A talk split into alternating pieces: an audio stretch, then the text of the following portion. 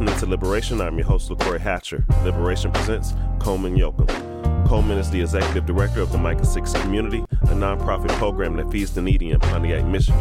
This episode, Coleman will discuss his ongoing challenge to meet the needs of the low income, addicts, and the homeless. Coleman will also speak on his time at Harding University, the food store Sprout, his gardens, underground church, and the upcoming Webster Community Center. Please enjoy the show. Okay, Liberation family, I am here on my first on location interview. Uh, I'm here in Pontiac, Michigan, um, with an interesting situation with an interesting young man uh, by the name of Coleman Yoakum. And he is the director of an organization called Micah 6. Uh, but Micah 6 is much more than just a neighborhood project. Um, we're going to get into that. How are you doing this afternoon? Oh, great. Great. Things are good. Beautiful, uh, kind of actually overcast, sunny day. Fall is here uh, in Michigan, and I said my goodbyes to the sun uh, a couple weeks ago, and we'll see him again in April. Okay, okay. Tell the audience about your early life. Man, uh, I grew up, my parents were both in the Air Force, uh, and so uh, they both I was so I was born on Lackland Air Force Base uh, in San Antonio, Texas. Uh, my older siblings got all the cool travel. They got France and Germany and the Azores and the Philippines and all this stuff. I got East San Antonio, West San Antonio, back to East, and then Little Rock, Arkansas. So uh, grew up uh, in a small town called Beebe, uh, which for anybody who's around Harding is about 20 minutes from Harding University.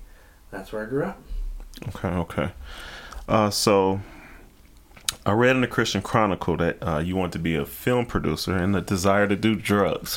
how, how, that's not normal. How that come about? So I love film. I love film. I love comedy, uh, and so my yeah my life ambition for most of my uh, formative years was to go to film school, make a couple good movies, do a lot of drugs. that's what I wanted to do. Uh, and so uh, when uh, Jesus got a hold of me, uh, my youth minister at the time said, "Hey, you know you can't do a lot of drugs and love Jesus and stuff." And I was like, "Oh crap!" Like Jesus is already ruining my plans. Uh, I guess I'll go to Harding. So that's how that's how that's how that happened. Okay, so um, from the beginning, how were you? You mentioned a youth minister. Um, so how did that intertwine to you going to the Lord's church?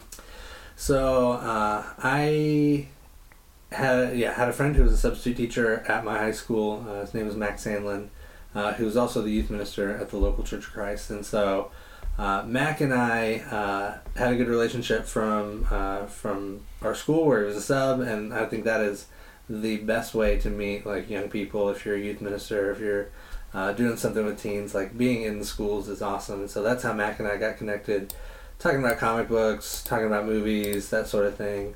Uh, and then uh, started hanging out with him a lot. Got to ask a lot of my weird questions, work out a lot of my weird questions. Uh, you know, basically lived with him for uh, a lot of the summer between senior year, uh, or yeah, after senior year and going off to college. So got to work out a lot of my weird stuff with Mac, kind of one on one and in free time, and talking about you know Joseph Campbell and comic books and movies and story arcs that we really believe in and. Mm uh, so through a lot of that stuff, um, came to Jesus. Okay. About how old were you? What's your conversion? 18? 18. Mm-hmm. 18. Um, and you lived a certain portion of time with your youth minister? Yeah. So he, he and I were, you know, we I, had a very strained relationship uh, sometimes at home. I mm-hmm. uh, say often that I think that there was a meeting at my house that I wasn't invited to where my parents said, there are a lot of children here uh, and we are having a hard time feeding all of them. Uh, let's see if we can cut one loose. And, uh, and so that was, uh, people were like, you know, they were like, people like Coleman. Uh, and so I, I ended up, uh, yeah, staying with Mac for most of that, that summer, a lot of the year, even up before that. Okay. And then from high school, you ended up at Harding. Yeah. So when I decided I couldn't go to film school, sort of, you know, looked at Mac and said, he's got a pretty cool job. Just kind of hangs out with teenagers all day. And, that seemed fun, and so I decided to go to Harding uh, as a Bible major, mm. and went, got there, had never, uh, you know, not spent a lot of time in the Word at that point, and so uh, but decided I wanted to be a Bible major. Uh, my very first class was Old Testament with Dale Manor, uh, and so he walks in and he says, you know, a lot of you are new to college, and so I'm going to give you a softball. Uh, I'm going to let you. Your first test is going to be all of the books of the Bible in order. Ooh. And everyone in my class laughed, and I was just like, I'm. Uh, and so I went up to him after class and said, I just found out about Jesus, uh, literally a few days ago, uh, and so um, there's like a hundred books of the Bible, right? and he's like, well, you know, roughly. Uh, and so uh, he he said, but he laughed and he says, "There's always one of you." And I said, "I don't know what that means," uh, but he said he would let me take it as many times as I wanted until I got a grade that I liked. Um, which was very generous of him. Uh, I kept bombing that test over and over again. Uh, and luckily, we got through the first five books in class already, and so then that gets you to the only sentence, which is Joshua Judges Ruth. Uh, and then you've got the ones and twos in reverse alphabetical order, same with King's Chronicles. So, like this is how I've like tried to remember all these books. And um, I'm walking down the hallway one day, and the most Harding thing ever happened, where I'm in my dorm, and I just hear down the hall, Joshua, and I like looked around, and there's a skinny white dude, and I said, "Skinny white dude, there's a song." and it's my best friend Dylan, and he says, "Yeah, we all learned it when we were five. And I said, "Not all of us." And so Dylan and I became best friends, sitting across the room from each other in Harbin dorm, as he's teaching me the books of the Bible song at eighteen. nice. Um, so you uh, fast forward a little bit. So you graduate from Harding, Mm-hmm. um, and you and a bunch of friends come up with a novel idea to uh, assist lower income neighborhoods. Um, how did you guys? How did? What was the genesis of this thought? So uh, at Harding, um, we were doing community work uh, in a neighborhood not far from where we were going to school. So it started with jail ministry, uh, Hmm. going to jail, hanging out with some dudes there. We were not very good jail ministers. Uh, the guy who ran the jail ministry was a guy named Sid, uh, and he, you know, every day would give us a pep talk before we went in. It's like, you know, the goal here, guys, is to get these men baptized and get them into the water before they go off to prison and serve longer terms. We're trying to make believers out of them in the time that we have here. And, you know, that is important, uh, but I think, you know, more and more, even then to now, I just don't think that that conversation can be rushed. Uh, Mhm. That the faith conversation is the most important conversation anyone can ever have, and that Uh, maybe that isn't left best left to strangers. Uh, and so we just went in and got to know the guys, and we would sneak in Skittles and use that as currency for poker. And we played poker, we played spades, and just like hearing about these guys' lives and where they came from, and hearing you know really interesting stories and funny stories, and then really awful stories. Um, you know, and a number of these guys were from that area, and I'm from that area, and so we knew a lot of the same people, and kind of knew. I would see people in there that I went to high school with mm, and so that was pretty surreal. But uh, we started hearing over and over again then that a lot of these guys were coming from the same neighborhood there in Searcy. And so Dylan and I just had the idea one day, like, let's just walk over there and see what's going on in that neighborhood. And uh, Street is, uh, you know, sort of the spot where, uh, at the time especially, a lot of low-income housing, a lot of government-subsidized housing in that in that neighborhood. And so we walked over there with a soccer ball. We started kicking a ball around, and eventually, like, here came a kid, and another kid, and another kid, and we started playing soccer with ten kids. And so we said that was fun. Let's just do that again. And we came back the next week and did it again and again. Eventually, the moms in the neighborhood started going like, "Where does my kid go?" Every Tuesday at five o'clock, mm, and they came out. We got to know them. We had a lot of girls that we were hanging out with in school who needed kid observation hours for their early childhood education degrees and things like that. And so we brought them, and they started organizing babysitting nights. And all the moms would drop kids off at one central location, so that a lot of those, especially single moms, could go grocery shopping or go out on a date or go see a movie Mhm. or sometimes like just go sit at home because single moms don't get a whole lot of silence in their life. And so uh, they started doing that. We started doing things for holidays. You know we did a trunk or treat. You know one of the moms said kids in this neighborhood don't trick or treat because it's not super safe. And so Right. we just brought everybody we knew who had a car and did a trunk or treat in the neighborhood. And then we played basketball in the street you know in our costumes till late. And then it came up on Easter, and uh, we had a lot of friends in the dorm who were having a small competition amongst themselves to see who could get away the longest with raising barnyard animals in their dorm rooms. uh, and so we snuck out a lot of these animals out of the dorms and we took them to the neighborhood and had a petting zoo for Easter. It was like chickens and ducks and goats and a rabbit and like you know just fun stuff like that and you know that was so life-giving that you know this felt more like gospel and more like church than a lot of the things that we were doing in class Mm. than a lot of the things we were hearing about, you know, in missionary anthropology or anything like that. And so we started having a conversation amongst our group of friends about what if we moved somewhere and did this for real? That Mm. I believe in being a good neighbor, and I believe that being good neighbors has the power to change a community and change a neighborhood. Uh, and so, what does it look like for us to pick a neighborhood that needs good neighbors? And Mm.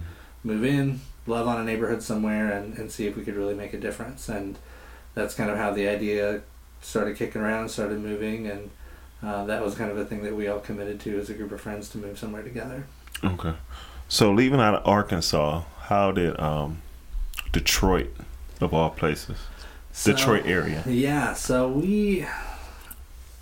Any good idea can just die in the talking about it phase. Mm. Uh, and so we started talking about where we wanted to go. And we, Charlotte, St. Louis, Memphis, Dallas, Houston, you know, parts of Los Angeles. Like we, we just sort of all we're kicking all these London, Ontario. We we were kicking all these options and all these ideas around, and nobody seemed game to just go. And it, it was it was pretty clear that we were just going to keep talking until somebody just went and did it. Mm. Uh, and so in the fall of 2011, uh, I sold everything that didn't fit into my car. I said, I'm going to drive to Detroit and I'm going to go figure it out. Mm. Uh, Detroit came about just because 2011, nobody said anything good about Detroit. Uh, and so to try and find a place where uh, we would be able to find the kind of neighborhood we were looking for, which was, you know, our three criteria were high crime, high foreclosure, high unemployment. Um, it seemed like Detroit was going to be a pretty easy place to find a neighborhood like that. Unfortunately. Uh, and so, you know, it, it wasn't it wasn't prayerful discernment. It wasn't, you know, demographic research. It was just that seems like the easiest place to find the kind of place we're looking for. Mhm. So I'm going to go there. okay. Um, what did you find as far as a poverty disparity in um, Pontiac? Sure. So I first first moved to Detroit, um, lived downtown for a year, and just spent a year hanging out with great organizations who weren't changing the world. Right? They're not changing the world. They're not even changing the city. They're just making life better for people within a couple blocks of where they were working. And so, Cass Community with Faith Fowler, and Central Detroit Christian with Lisa Johanon, and Elevate Detroit with Mike Schmidt. Uh, and so just hanging out with these folks, learning from what they do and then sort of looked around for for where we could really m- make an impact and so started getting pulled into pontiac which is a northwest suburb looks a lot like detroit in terms of uh, it was a manufacturing suburb that you know nafta really gutted uh, unemployment's pretty high poverty's pretty high uh, foreclosure was way up there and so um, started looking around pontiac uh, and you know pontiac is a community and detroit is, is very similar where uh, you know, income and wealth can be separated by just a street. That you know, the neighborhood that I live in is eighty nine percent rentals. Uh, you know, unemployment is somewhere around thirty eight percent. Jeez. Fifty percent of my neighbors don't have cars. Mm. Uh, but you know, as soon as you cross M fifty nine, which is Huron, which is you know basically right across the street from us, it goes to twenty two percent rentals and a median household income of about sixty thousand dollars a year, and uh, you know, it goes from being predominantly black, which is my neighborhood, to being predominantly white on the other side of that street, and that that geographically, you know, you can throw a rock from one neighborhood to the other, but the lived experience of people in this neighborhood is very different from that neighborhood across the street, and that is the story of many places in Detroit and many parts of Southeast Michigan, especially, is that that's pretty common. Mm. Um, in coming to Detroit, uh, what steps did you take as far as identifying the needs of this particular area? Yeah, so I, you know, I probably went. Uh, the way I did it is probably not how I would recommend it. I kind of got here and went. That seems weird. That seems weird. That seems weird. I didn't. I didn't do enough research about the place that I was going, especially in terms of the history. Mm-hmm. Uh, and so when I was trying to organize groups to go do projects in Detroit, uh, in the suburbs, and folks would look at me and go, "I'm not going down there. Um, you can't convince me to move down there." And I didn't understand, and it wasn't until uh, a couple of the right books landed in my hands to make me, you know, that I read and said, "Oh, this." The socio political, historical story of this community is much deeper than I had an appreciation for when I moved. Mm-hmm. And so, you know, through a lot of that, sort of started discerning and learning more about the history of the area and the region, and and had a lot of really wise teachers along the way who uh, continually reminded me, and this has been very true, that I will have more luck convincing people to move here from out of state than I will convincing people to move here from adjacent communities. Mm. Uh, that the baked in narrative for Pontiac and for Detroit uh, have affected people in the region. And, you know, yeah, you'll have better luck talking to somebody into moving here from Texas than you will from Rochester to, to Pontiac. And that's been absolutely true. Mm. Um, so, you know, our, our whole team is Out of out of staters. Yeah, I mean, I'm, Hmm. I'm from Arkansas. Dylan's from Kingsport, Tennessee. Kim was from St. Cloud, Minnesota. Emma is from Hannibal, Missouri. Bethany is from West Palm Beach, Florida. Like that, we're from all over the place, and we moved here because yeah, the the stigma in the geographic region that we're in is very very strong, uh, and so that was interesting. Um, but in terms of like listening, I mean, you know, discerning needs in the community, we when we moved into our house, we bought our house, moved in uh, in 2012, and we really made a commitment that we weren't going to do anything for a year. Mm. We're going to sit, we're going to listen, we're going to ask a lot of questions, we're to share with you know, especially with our team, the things that we're hearing, and then we're going to share it back to other people in the neighborhood and find out if that was one person's opinion or if more people feel that way. Uh, and so there was a lot of, uh, you know, and, and it's it's a really big part of our DNA. It's just listening. That we spend a lot of time sitting. We sit with other people and we listen, uh, and then we sort of reflect on those conversations and find out if there's a way to quantify uh, or really distill down the essence of what people were saying. Uh, in a way that can be sort of built into a, a question of like, is that a space where we can work, or is that something that maybe we should address or jump into? Okay. Um, whether in town or out of town, how um, easy or difficult was it to uh, galvanize people to doing the work that you're doing?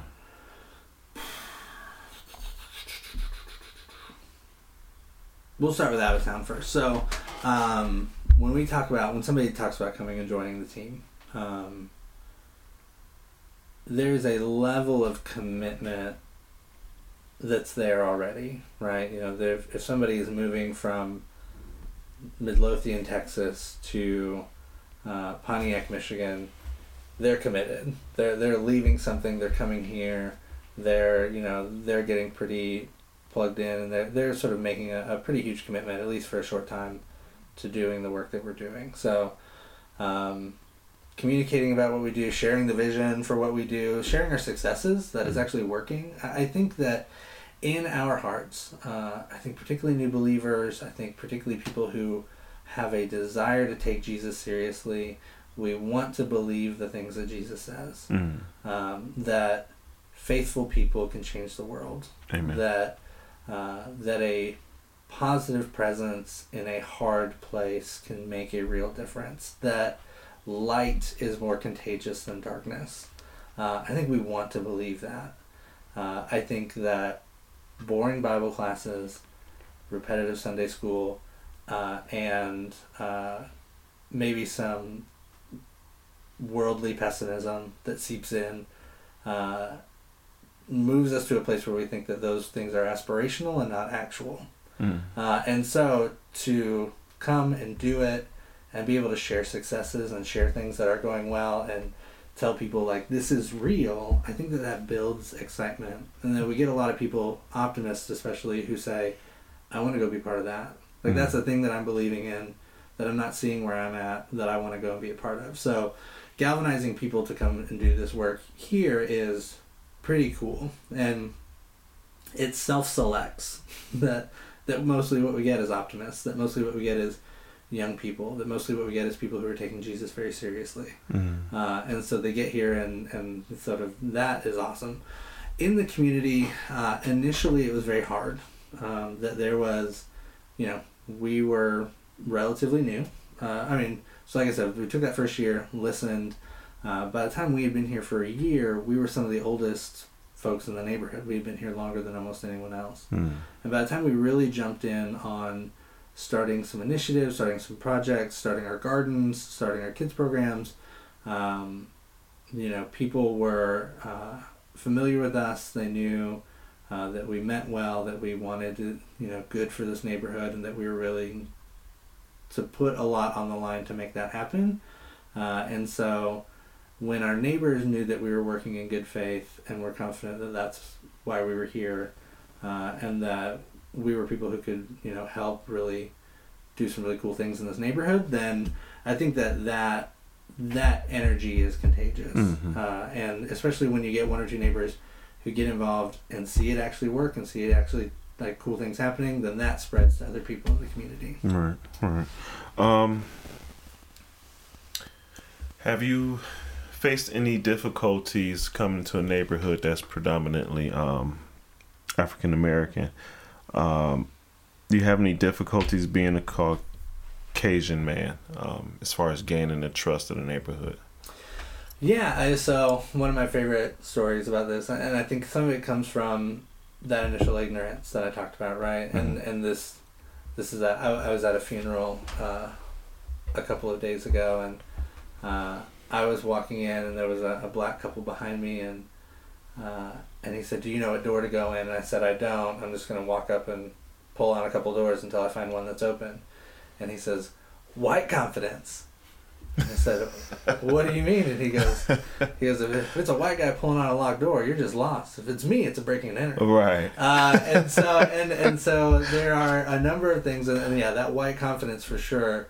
Um, you know, I I'm lucky in that that's how I was born, and so I kind of get to move in some spaces more ignorantly than uh, than other folks get to move in some spaces. And Mhm. so when I got here and didn't know as much as I needed to know about the history of the area, and you know, we had a, a street pastor guy named John Smith who.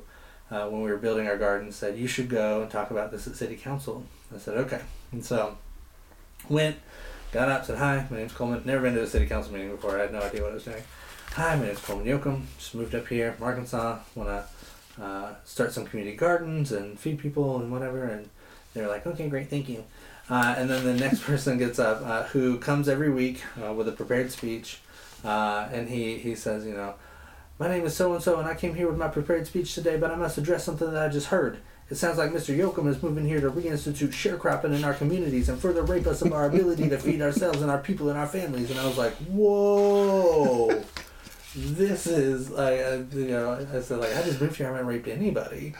Um, and so, uh, yes, and so that was, you know, the very early days. It was, you know, establishing our credibility, um, showing people that we we had the right things in mind, and you know, there's a lot of things about this community and a lot of spaces in this community that have uh, been historically sort of community points or community centers for people that have been demolished or bought up or moved out or done other things where they've become, you know, playgrounds for white people. I mean, you know, we- had a community center that got bought by people Right. who turned it into, uh, you know, ten thousand dollar a match tennis courts. Mhm. Uh, you know, grass tennis courts that are under a bubble all the time and protected and just you know the you know we uh, one of a GM factory got bought and turned into uh, car condos for you have to have an expensive car that Mm. it lives in this condominium and you can uh, entertain above it and they have a private racetrack where you can go race your really expensive car and like that that's that's the story of a lot of spaces Yeah. in this town, and I didn't know that. And so, uh, where I was like, this is I was getting attacked for no reason. Like Mm. it's not for no reason. There is a reason there, uh, and so we establish credibility by being consistently available. We'll have a conversation with anyone. We'll talk to anybody. We'll entertain anyone in our garden. We'll give anyone a tour. We're out on the porch. We're meeting people all the time. Uh, but also demonstrating that we're not leaving when things get hard. Mm. Uh, that, you know, people can vandalize our house, people can tear up our gardens, people can whatever, but we're not going anywhere. We're going to keep doing it. And so, and especially now that, you know, like I said, it took a year for us to be some of the oldest neighbors here. By the end of two years, we were absolutely the oldest neighbors in the neighborhood. Uh, and then 10 years later, we've seen people come and go, sometimes two or three times. Uh, and, you know, we're, we're here and, uh, but we have to keep proving it, right? Like we, Mhm. we don't get to just go like we did some really great things five years ago, and now everybody should take us seriously and Mhm. and know that we're we're here for good reasons, and uh, we have to keep serving, we have to keep working, we have to keep proving over and over again that we're here for the right reasons, we're doing the right things, that we are partnering with the community, not doing things to the community. Right, right. You're the pillar of the community now. Hope so. Um, I, th- I think a certain and paranoia may not be the accurate word, but I think with a lot of the lower income, um, lower income level portions of cities, you're starting to see gentrification happen, and a lot of people are being basically forced out. Yeah. Um, but with that being said about um, that gentleman, it's funny that you brought that up because I um, actually had a question about that. Um, I hope I'm not um, casting the wrong light, Mhm. but has there been any envy from um, minority leaders or politicians because of the progress you're making in the neighborhood?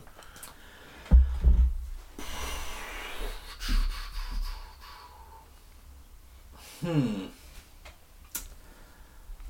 I think that no. Uh, Okay. So I, I think of you know Perry Earl. Perry Earl and I. Perry's a community leader, young guy, activist in the neighborhood. Does a lot of good work, and uh, and we bring him along for some really cool things that we're working on. He brings us along for really cool things we're working on. You know, I at this point when you've been around and been gardening as long as we have, you have a pretty serious stockpile of tools that when he wants to do a community cleanup or anything, like, he comes over and borrows tools from us, and Oh, okay. uh, and we we share very openly those things, and so we're supporting each other's stuff. And, and Pontiac and I, and I would imagine communities like Pontiac, you know, is sixty thousand people, um, but the village of people who are doing the work, it's about two hundred of us, and we're all good friends, and we all support each other's stuff, and we are all at each other's events. We're all uh, kind of in and jumping in and helping each other with different projects and whatnot. And so, uh, as long as you are a faithful and active participant in that community and you're always operating in good faith, the support is there. Uh, and so, um, no, so I'm trying to think like on the political level. I don't think so. Jealousy, no. Um, there's some people who I think sometimes intentionally misunderstands what we're doing. Uh, Intentionally who- misunderstand. Oh, absolutely. I like that. hmm Uh, and when something, I, I think we get scapegoated a lot because of the work we do, particularly with homeless people. Uh, we we get uh, so. For instance, I was at a planning commission meeting not long ago.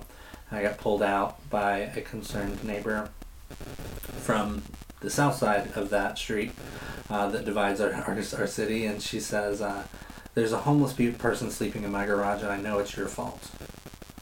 And I said, tell me more. Why, why is this, you know, what? She says, well, he's been in there and, and I know that he's only here because you're serving homeless people.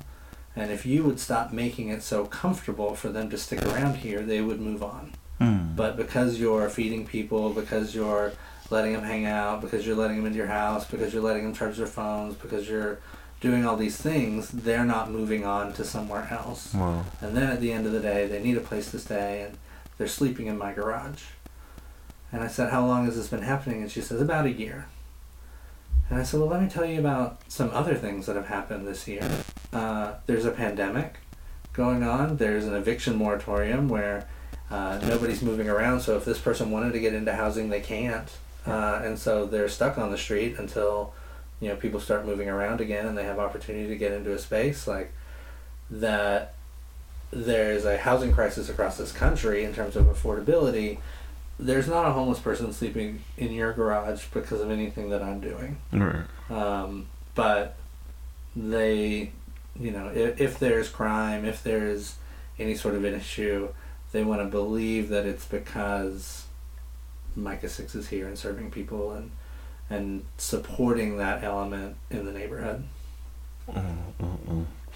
And um, well, I'll come back to that. Um, so you're in an impoverished neighborhood, um, and we're just gonna keep it real. Mhm. Impoverished neighborhood, Caucasian man, uh, and as I've seen with my own eyes, you have some Caucasian partners with you. Mhm. Um, is there a level of danger that worried you initially?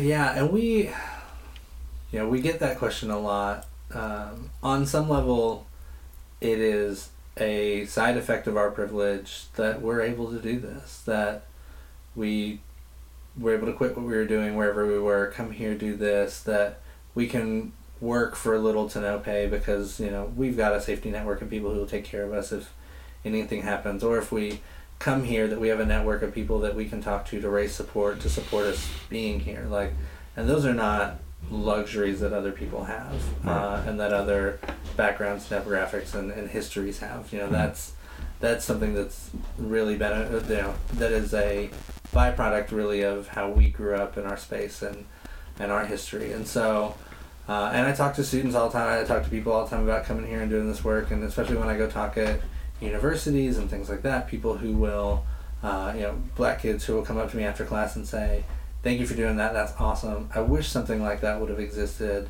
in the neighborhood that I grew up in." Mm-hmm.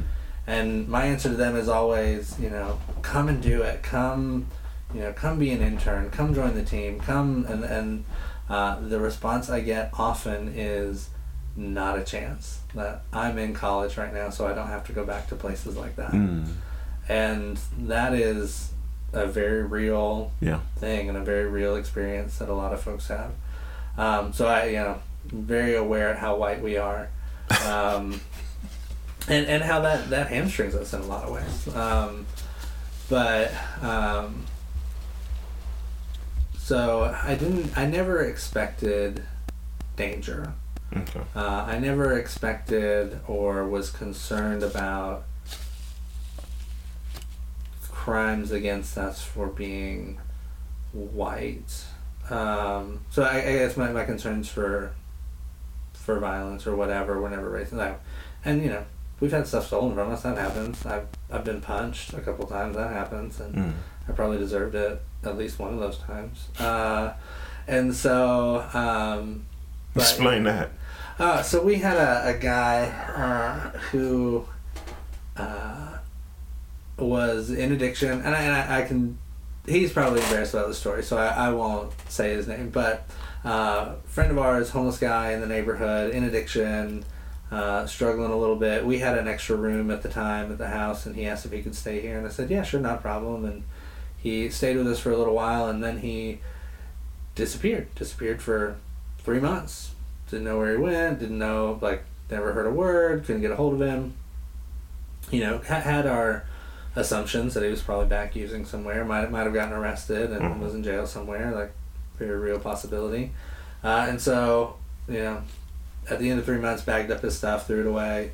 Uh, and two months later, after that, so we're five months since Uh-huh. we've heard anything from him. Uh, and, and it's not valuable stuff. It was like a bedroll. It was some clothes. It was a couple books. Uh, he shows up and says, you know, where's my stuff? And I said, we haven't heard from you in almost half a year. Like, we tossed it. And he was very upset about that. And the guy just had a long day, and so I was not particularly graceful or uh, empathetic in that moment. And so he punched me, and I didn't appreciate it at the time, but you know, looking back, you go, "Yeah, I probably deserved that," Okay. uh, and that's okay.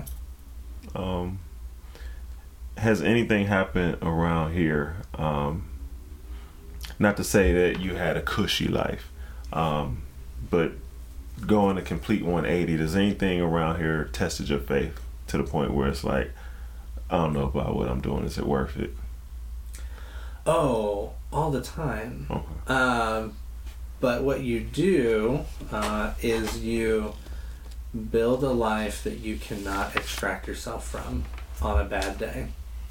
That I'm so rooted, that Mhm. I'm so here, that I you know I own a house here, that my family's here, my job is here, that that I can't in a single day or in a bad week or even in a bad month extract myself from this and say I'm out Mm. um, that there are people here who count on me. There's neighbors here who count on us and our work, and that you know on- on a bad day you can't leave. Mm. Um, this is when you know think about this with church a lot, where you you know you have a bad experience and you go, I'm not going to that church anymore. like if if it's that easy for you to walk out, you were never really Never rooted. Right.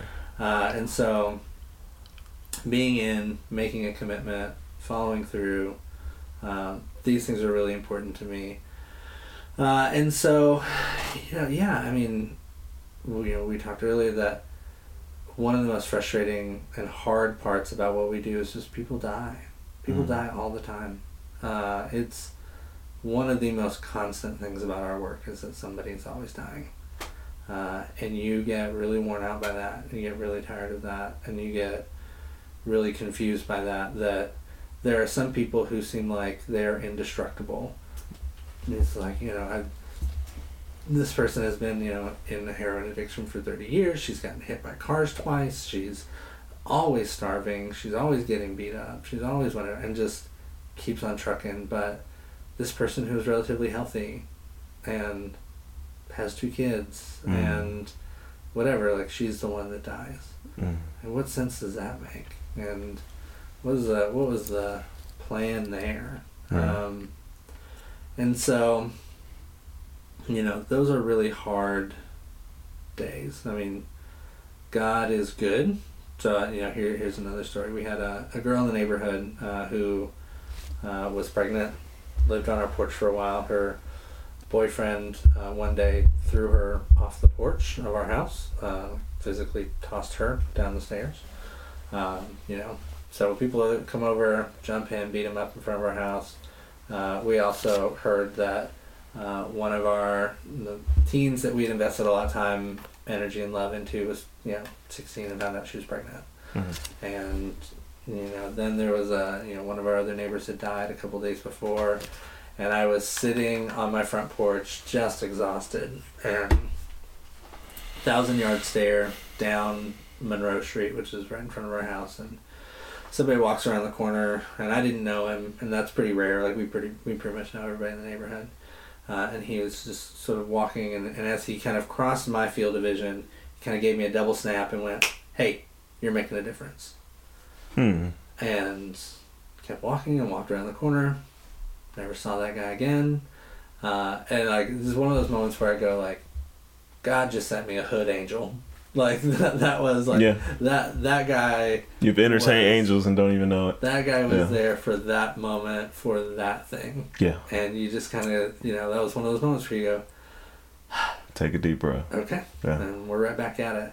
There are also, you know, tons of faith affirming moments. Like we we are, uh, the rule here is almost we almost always say yes. Somebody calls and says, "Hey, I had a work banquet. We have all this food left over. Do you guys want it?"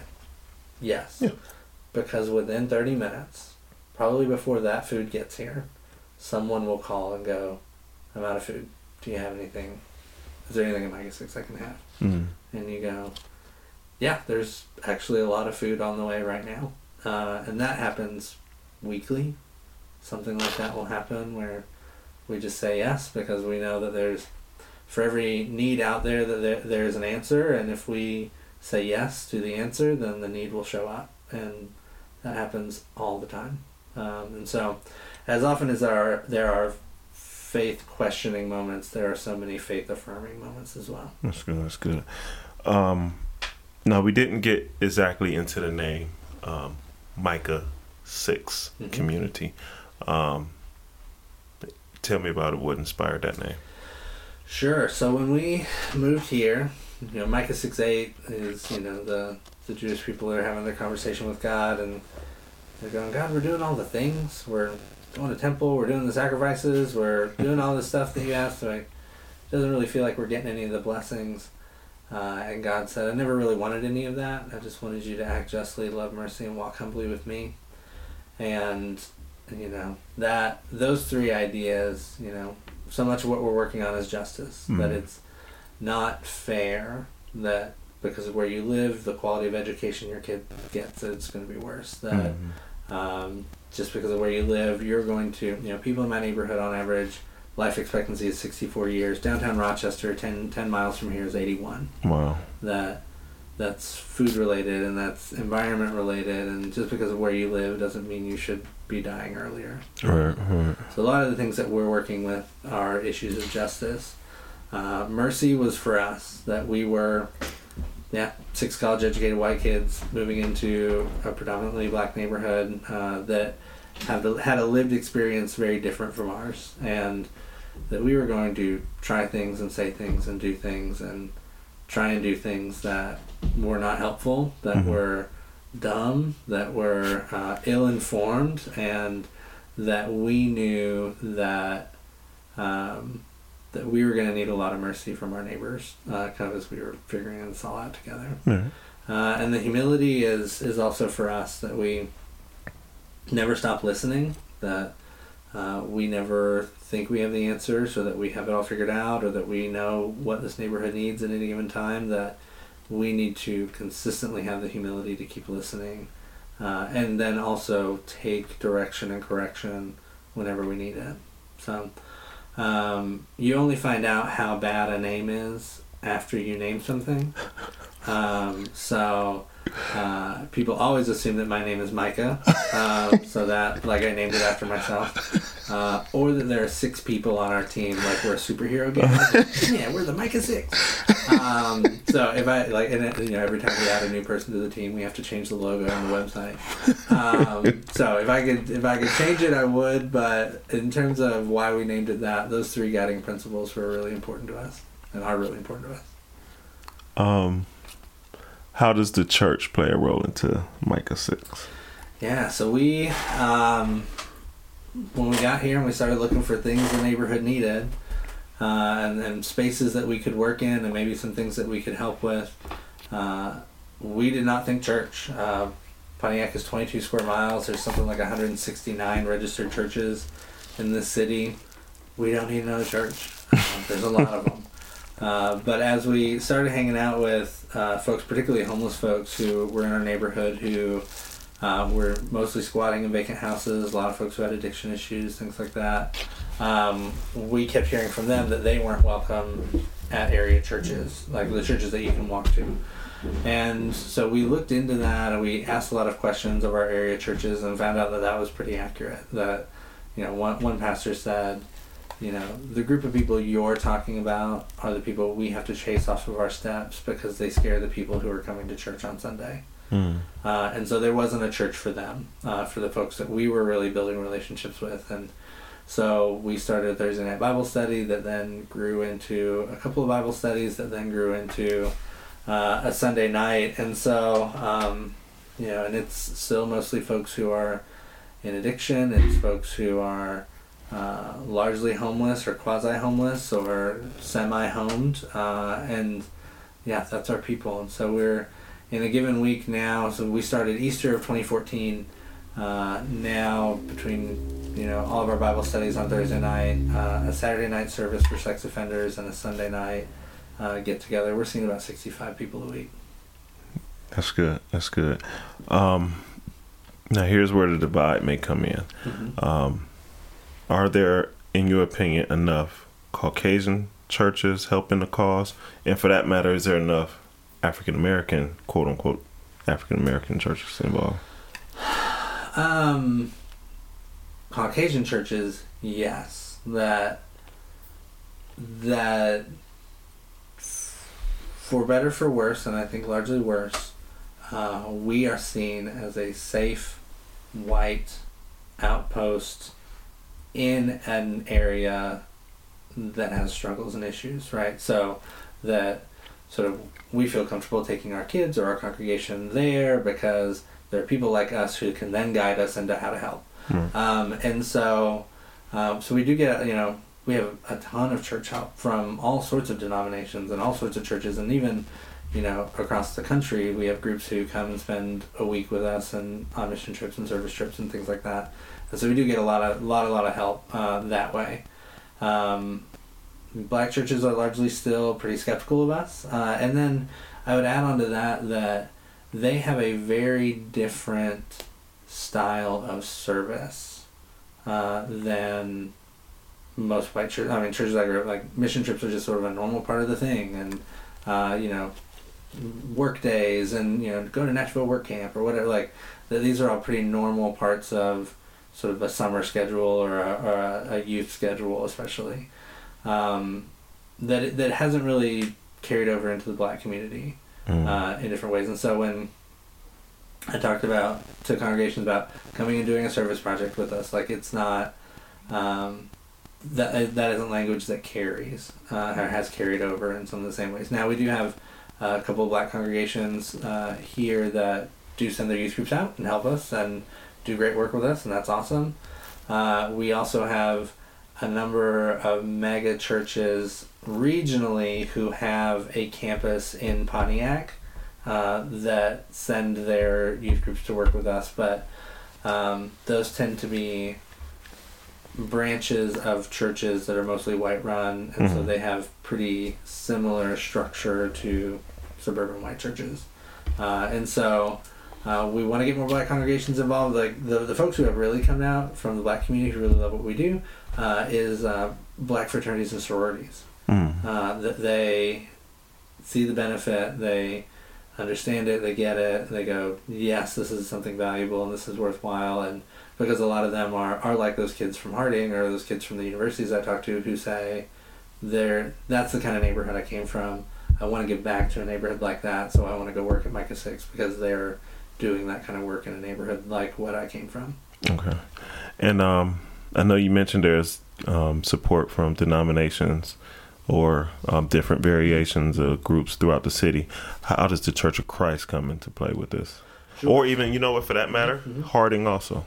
Sure. So uh, we'll start. We'll start local and get bigger. Um, so there are two um, Black Churches of Christ here in Pontiac. Um, neither one of them have really gotten involved on a congregation level. Um, several of them have members who come and help us out a lot and are really big champions of us, and that's really great. Mhm. Um, there, I don't know if that is, you know, that we have a congregation and so that feels competitive. I don't know if that is, uh, you know, some one of them has said we're not ch- church Christ enough, uh, and so that happens. Um, suburban surrounding white churches of Christ really like us a lot and have really partnered with us at Lake Orion and Rochester and uh, a number of others. You know, um, White Lake Church of Christ like really like what we do. Jumped in Bristol Road uh, is a big helping congregation, and so um, like us, support us, are on board, and that's really great.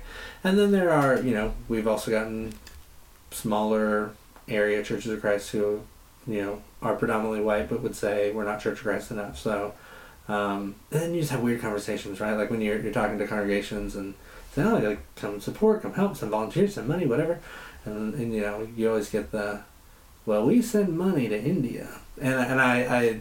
I always like whenever anybody says that, I always have a, a picture in my brain of somebody putting money in an envelope that just says India, and dropping it in there. Uh, and so so a number of congregations, I think when they think mission, they're still thinking international. hmm Uh, they're not thinking local. Um, There's a mission right in front of you. Absolutely, yeah. And so, um, so you know, we're we're still working on them. We still have good relationships with them, but uh, and then you know, Harding is my alma mater. It's where most of our team came from, uh, and so when we go down there, we still get fantastic interns every summer from Harding. Um, love them. Uh, it has been really interesting to see. I mean, I've been going back to Harding now for ten years, to Mm. talking about what we do. Um, the shift in consciousness that has happened, not necessarily in the administration, but in the students.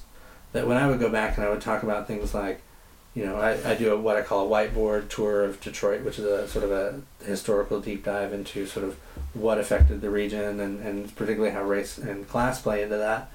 But um, when I talk about things like redlining, Mm. 10 years ago, and people go, I don't know what that is. Mm. Uh, and now, like, it's part of the vernacular. Yeah. That, that a number of things have happened, I think, just in the consciousness of young people, but also particularly at Harding because of both of them, uh, how race has affected many, many people's lived experience.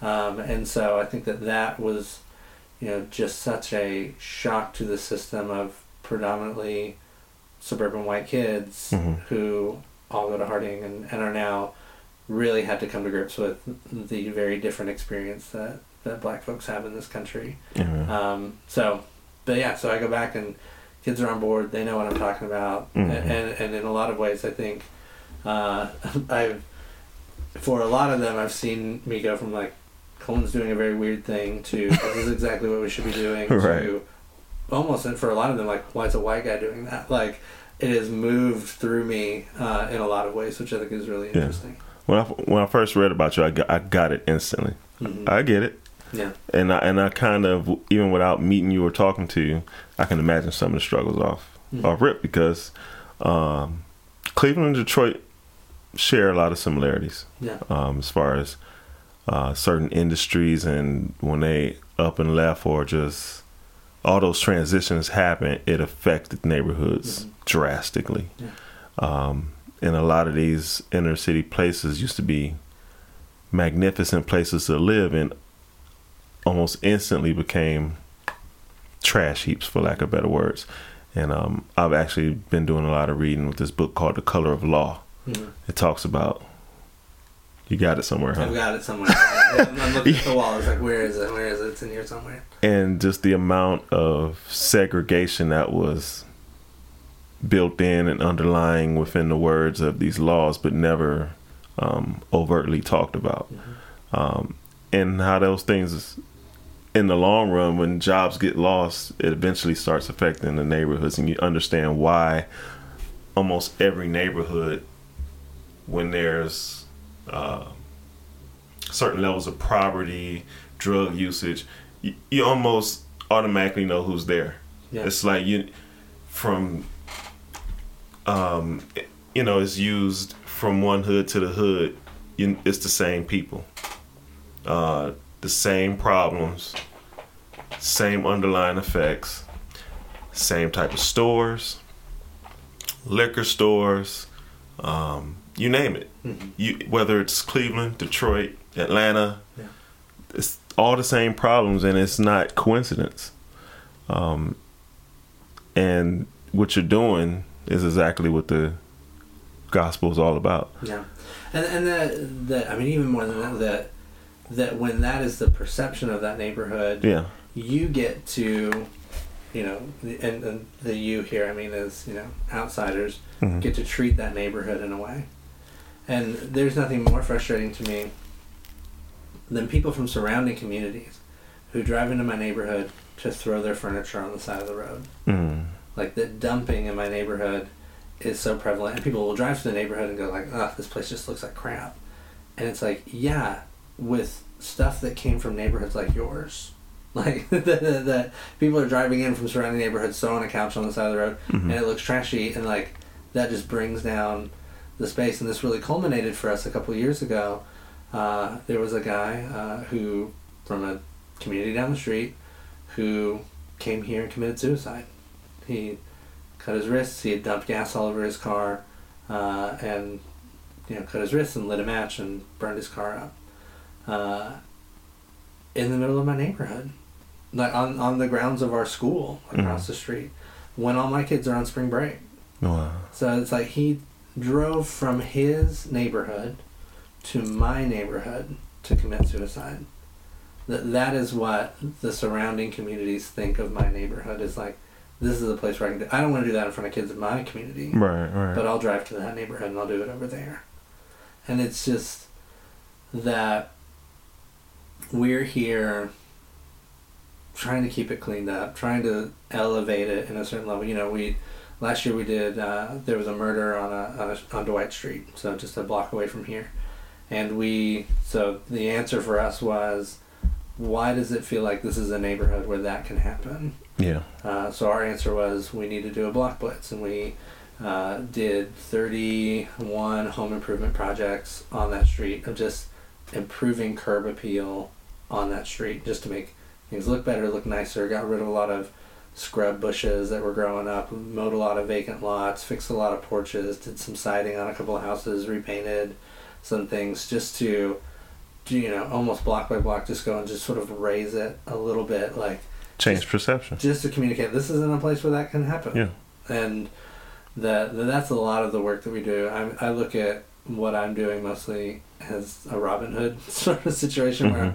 I'm, I'm leveraging resources from surrounding communities and other people to really improve this one and Mhm. make life better for people who are here. And that, you know, it is uh, arduous that, you know, I need five more of me to keep up with everything that's going on, but we're making a good dent, we're Mhm. making good progress, and neighbors are getting involved and they're grateful and they're sticking around because this neighborhood is getting better than the 12 other neighborhoods that are this hard and this frustrating around town. hmm Violent crime in my neighborhood is down 40% That's since we started. That's awesome. Uh, that's not to say that violent crime doesn't still happen. Somebody got murdered in front of my house two months ago. hmm Um, but it is getting better, and people are sticking around, and people Mhm. are chipping in and doing their part, and that's huge, and that's a huge step forward from where we were when we got here. And you know, it's funny that you said per, um, perception is such an accurate word. Because even in the gentleman that you're talking about committed suicide, whatever happened in his life, he felt he wasn't what he's about to do. He's not worthy of being in that neighborhood. Mhm. I'm gonna go down with the outcast Yeah. because maybe that's how he felt in his heart.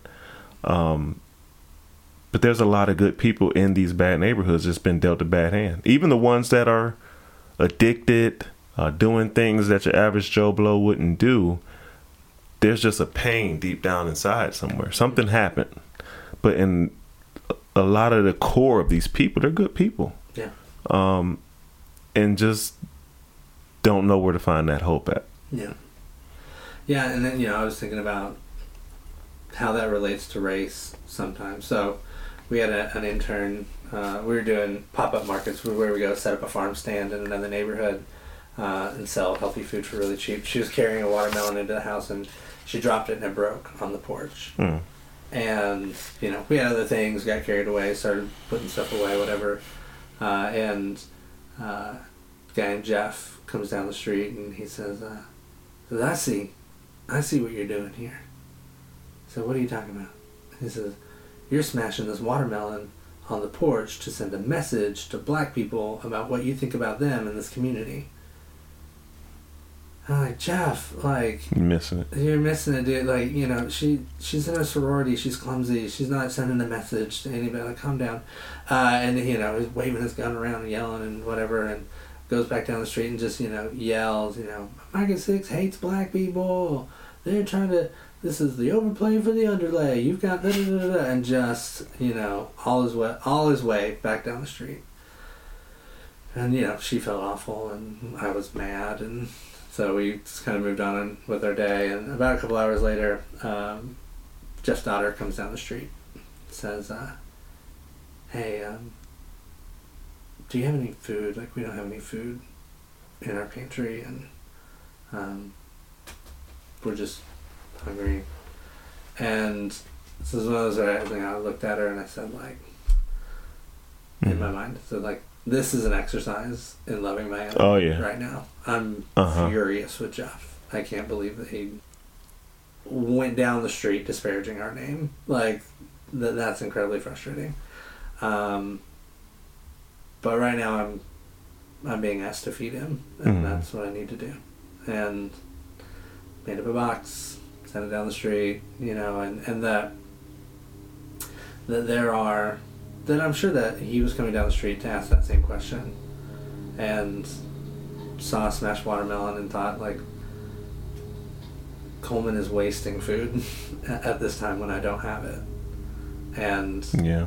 and that's I'm sure very frustrating, and Yeah. very hard to see, and very hard to live, and very hard to experience. And you know that that was maybe the most frustrating way to handle it. Um, but you know that that's that that's a very different lived experience, and and that that's what the reaction that got elicited, you know, that got brought out, you Mm. know, and and Jeff's a good dude, you know, like Jeff. That was just a really dumb thing he did that day, and I know that there are plenty of dumb things that I do. That you know, and even when we talk about violence in this neighborhood, you know, um, that since we know everybody, it's more like your weird uncle doing it. You know, so for instance, you know, um, Tim, Tim lived across the street, uh, was yelling at a football game. His neighbor upstairs told him to shut up. Tim said, "I'll show you, shut up," and grabs his gun and Right. walks outside. He just shoots the guy's car six times.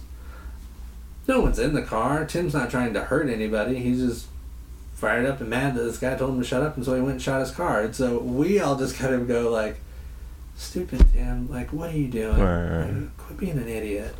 Uh, but you know, if you just heard like six shots in the neighborhood, you know, without the full story, it's not. This wasn't violence. This was Mm-hmm. Tim being dumb, Yeah. you know, and kind of drunk and whatever. But um, there are great people here. People take have taken really good care of us. People love what we do. People love serving each other here. Mm-hmm. Um, yeah, and that's all part of the neighborhood story, also.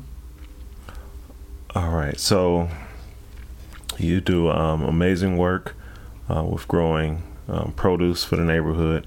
Um, how did the um, with everything that happened with the pandemic, did that affect you negatively or positively?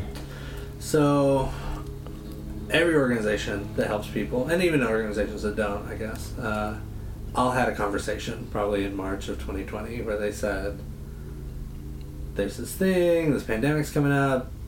Are we leaning in, or are we taking a step back?" Uh, and every organization had to decide that for themselves. Uh, and I really to watch where organizations fell in that conversation was incredibly frustrating. The number of organizations, you know, clinic here in town that sees people who don't have insurance, Mhm. a healthcare clinic that said, "We're shutting down." Mm. Like this is what you exist for. Right. What are you talking about? We're shutting down. Like, you know, there's an organization in town that does food. It's the only organization that does food for homeless people 365 days a year. Shut down.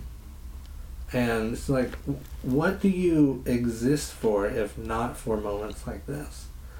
Uh, and so we had the conversation, but there wasn't really a conversation. It's just like, we're leaning in. Let's go. Uh, and so Sprout, which is our vegetable store, went 100% free uh, for three months.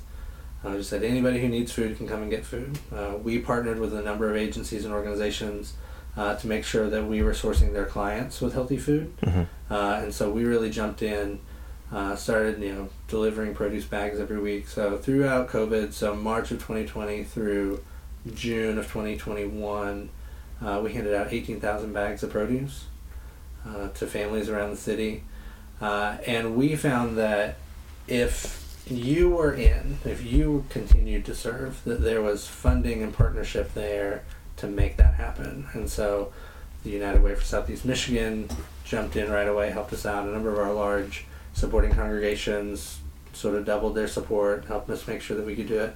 And then as we expanded the things we were doing, we really wanted to make sure that we were taking care of neighbors as well. So anybody that we hired on to be part of that work um, was somebody who lived in the neighborhood who had lost their job because of COVID. So Mm. we were able to hire people in the community Nice. to just turn right around and keep doing Nice. the food work that we were doing, expand the food work we were doing, and serve as many people as we could. So, um, in terms of you know, was it good for us? Was it not good for us? Um, you know, we lost a board member. Um, Bert Bryan was uh, our first board member who, you know, believed in this thing when it was just an idea, Mhm. and um, caught COVID and passed away. Oh and my. he you know he was 72 he was a uh, triathlete he had gone for a seven mile run that morning and that afternoon he said it just felt like i couldn't catch my breath and went into the hospital the week before thanksgiving and passed away the week after new year's Oh, so sorry. um, you know, we lost our neighbor Michelle, uh, who had a couple of other, you know, um, you know previously existing conditions that sort of led to her being more susceptible and taking a harder hit when she got COVID, and so Mm. she passed away. Um, you know, so we we were able to serve a lot of people and really expand our footprint and sort of put it put it out there that we're an organization that helps. Like that's what we're here for. Mhm. Um, but you know, we lost a lot of people. We lost a lot of people that we really love that we're really close to, uh, and that was hard. But um, organizationally, like we, we really got to communicate, and it was just one more way to demonstrate that we're here for our neighbors and for our community and for the people that we serve. That's good. That's good. Um, gonna be wrapping up in a second.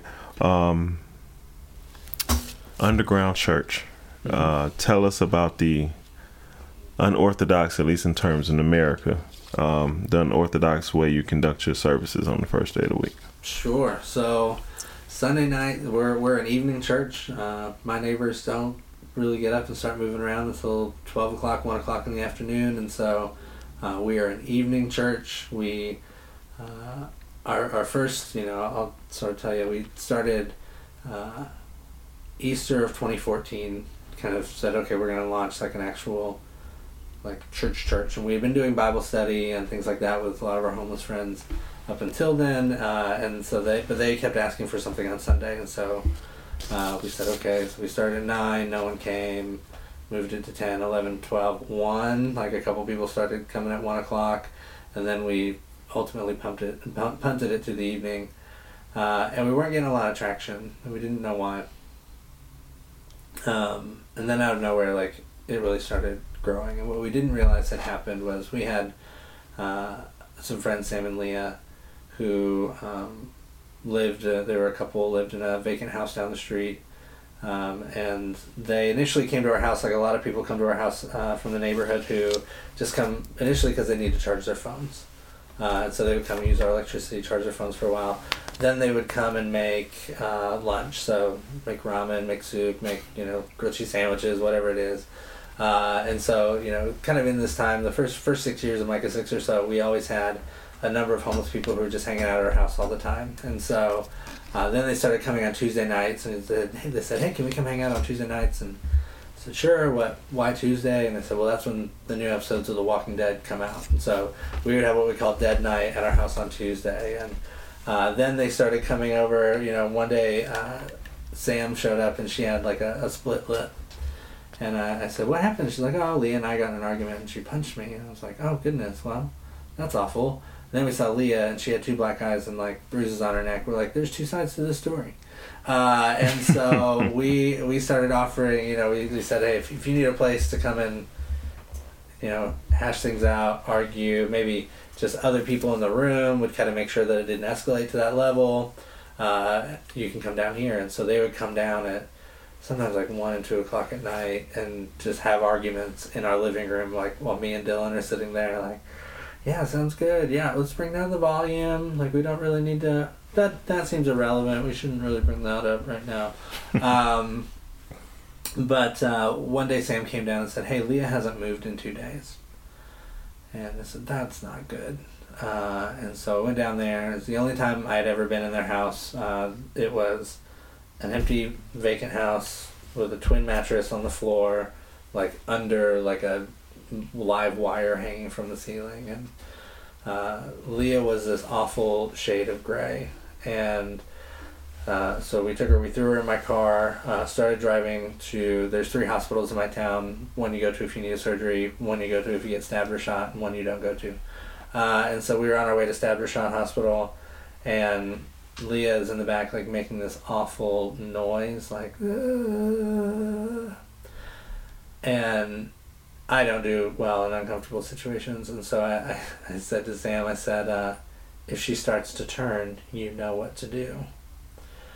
Which is a joke about The Walking Dead that if she turned into a zombie, we'd have to hit her in the head with something, um, which did not land well. But anyway, we got to the hospital uh, and uh, took her in and after a couple hours, doctor comes out and says, you know, she had gone septic, she had an infection at her injection site that had gotten into her bloodstream, and we've got her sort of doing better now. But if you want to organize an intervention, now's the time to uh, to do that. And so I got her phone uh, and I called Daddy in her phone, which when you do that, you never know what you're going to get.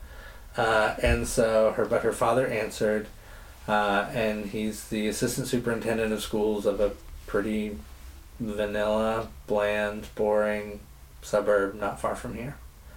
Very normal family. And said, Hi, my name's Coleman. I know your daughter. I'm in the hospital with her right now. She had complications from drug use. Uh, if you want to talk to her about getting into treatment with me, I'd really appreciate your help. And he said, That was probably really scary because it's the first time you've seen it. But after you see it a couple times, you really get over it. I'm not coming. So I talked to her about trying to get into treatment alone. She didn't go. She went, got out, went back to using. Um, but then church started growing. And what we didn't know at the time was that she had gone, you know, she was using sort of with her friends or whatever, and um, she was saying, hey, I can't get too messed up because I have church Sunday night. And they would sort of laugh and say, you have church.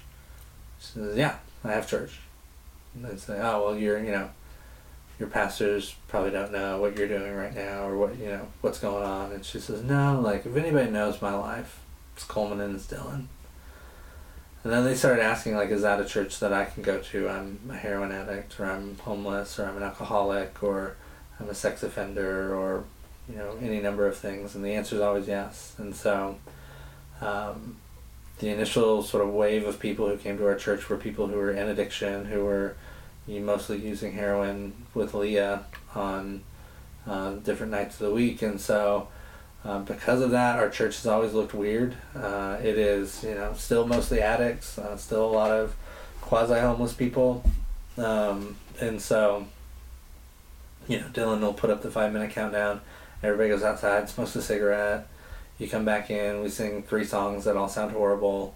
Uh, then, you know, Dylan says, See someone you haven't seen in a while. Everybody goes outside, smokes again. We call it Nicotine Fellowship. Uh, and then, you know, you can only talk for about 10 minutes before people start getting really antsy and whatever. Uh, and then we always do food. Everything we have, everything we do has food at it. Um, just because so many people, if you're if you're poor, if you don't have a ton of money, you're always doing math in your brain about what you can and can't pay for in a month. Mm. Uh, and so if we can take care of the food question uh, for you, then we try to do that. So uh, we offer about 23 meals a month and different things that we do. That's good. Uh, and so that's that's church, and it's right now it's meeting in the back of our vegetable store. Uh, we're out of space. We've outgrown that space uh, pretty consistently. So um, don't know. You know, it'll be a while before our community center opens and we get to move in there. But uh, right now we're just having a pretty cool church in a pretty small room in the that's back good. of our vegetable store. That's good. That's good. Um, how um, has it created any consistent discipleship, any converts? Yeah, I mean, we we have uh, watched people grow in ways that were unexpected, um, and and I don't know, you know, I I is it the church necessarily? I don't know. I, I think that it is long, consistent walking through life uh, that comes with Christian relationship. Mm-hmm. Um, you know, church church is great. Church feeds people. Church is a place where we can kind of share ideas and share vision and gather, and that's really great. But the real life change that we've seen has come with just long, consistent, unshakable relationship. That you know we've seen folks go from homelessness to being into more established housing situations. We've walked through custody battles with parents. We've walked through relapse, cleanliness, relapse, you know, situations, employment situations, and just um, so I, I don't know that the church necessarily did all that, but it's just the long relationship work, and uh, we're seeing people grow. We're seeing people be there for each other, uh, take care of each other, support each other. That there is a stronger sense of community in that group of people than there is sort of in the wider community or in the wider city, especially. Mm-hmm. Um, so yeah, we're we're seeing lives change and uh, you know connections happen and reunifications happen and a lot of real repenting and a lot of real growth and a lot of real sort of moving through life in a in a much better relationship with God and with Jesus for sure. Yeah. Um, what continues to inspire your selfless attitude in those around you? Selfless? I don't know. Um, uh, I mean, you're not doing it for the money. That six figure salary not coming. that is that is true. Um, so I am blessed, and I really that word has gotten cheesy, but I really mean it in this situation. Um, it is a blessing that my friends came with me. That that if nobody would have shown up, I would have quit a long time ago. Are those initial six still? So, of the initial six, Dylan and I are still here. My wife came a year after that, so um, so she is here, and then we've added really great people over the years. But uh, of the initial six, I guess there are still three of us who are Okay. here. Okay. Um, and that is, you know, that if they wouldn't have come, I would have quit a long time ago. But there is a real benefit to uh, having a hard day and my best friend living 10 feet down the hall from me. Hmm. Uh, my best friend who's also on this mission with me. Uh, so that that's that was fantastic, especially in the early days.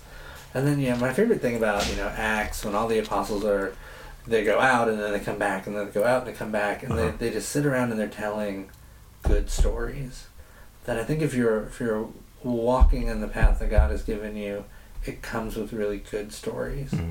and you know that they're sitting together and they're going, "I met this guy," and Steven's like, "I teleported. Is anybody else teleported?" I know. And Paul's like, "I got hit by snakes. That was weird."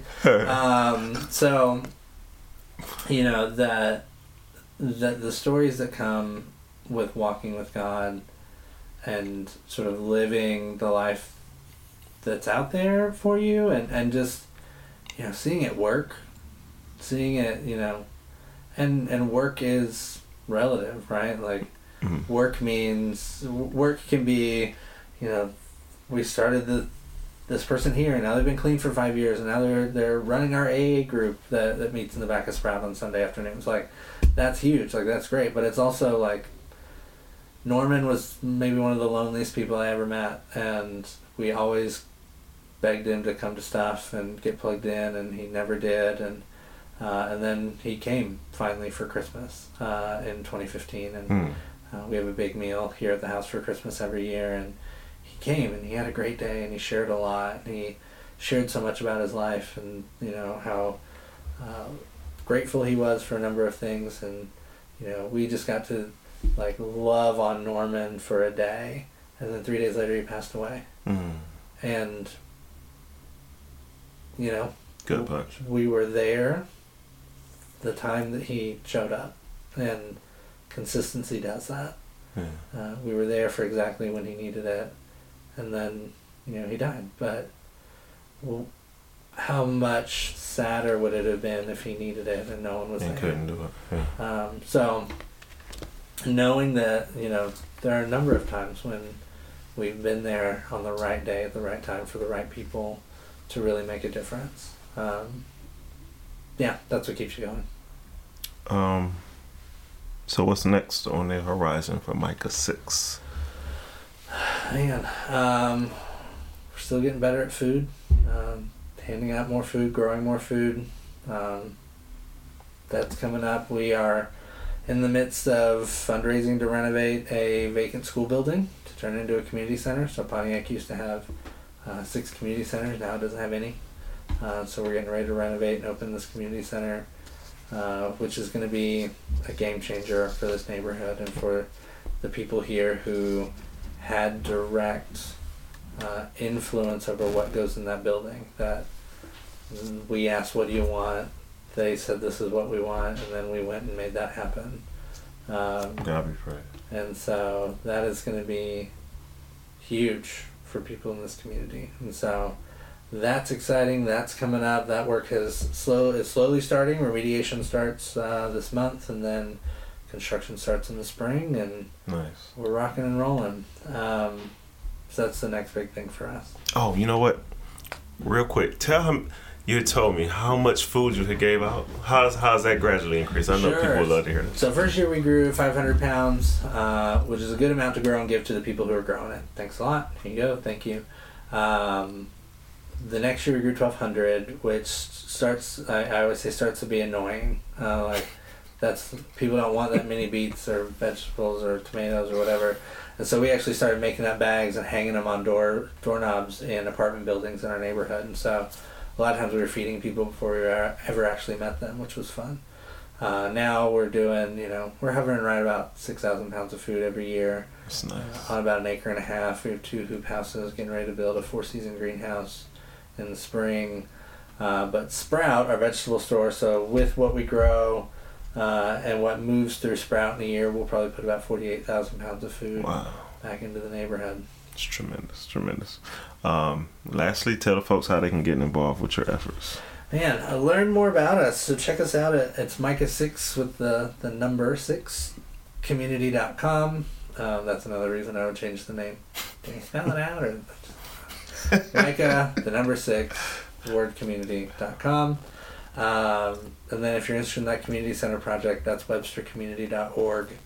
Um, we're on Facebook, we're on Instagram. If you want to go see pictures of what we do, I'm I'm really like I'm the worst at updating our website. It's just so far from what I want to do in any given day, and so not great at the website, but uh, Instagram, Facebook, that's kind of where you can go see all the work that we do. You still had 2020 stuff. I wasn't going to say anything, but now that you open that door, yeah, yeah, it's like I just I just so don't care. Like I, I know it's important, but you're doing much better work than yeah, that. I just Something greater than yeah, the website. Yeah, So, so I'll, I'll go update it sometime. But yeah, so that's the that's the website. Check us out. Shoot me an email, coleyoakum at gmail.com.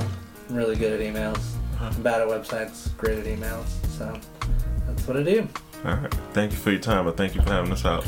Yeah, I'm I'm honored to be your first on location interview. Yeah, This is very exciting. So, this was something I had to see with my own eyes. yeah, I, and, and I'm a fan of the pod, so Thank you. I'm glad that I got to be on. Thank you. Thank you. All right, that'll be it, folks. Thanks for checking out this episode of Liberation. Subscribe to the show and follow Liberation on Twitter and Instagram at Liberation underscore pod.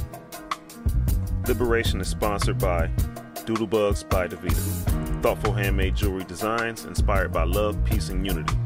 Shop Doodlebugs at doodlebugsbydavita.square.site. And for the Etsy lovers, it's doodlebugsbydavita.etsy.com. Use the promo code LIBERATION and get 10% off your order. Follow Doodlebugs on Twitter at Doodlebugs for you. That's Doodlebugs, the number four, the letter U. And Instagram, Doodlebugs by Davita. Super pleased to announce the arrival of Liberation Apparel. Uh, just simply go to my website, liberation.simplecast.com. Uh, you will find the link for Liberation Apparel, where you'll find tons of items for men, women, and children, with more to come. Find something you like at checkout. Enter the code LIBERATION to receive free shipping on your order. Again, that's free shipping on your order with the promo code LIBERATION.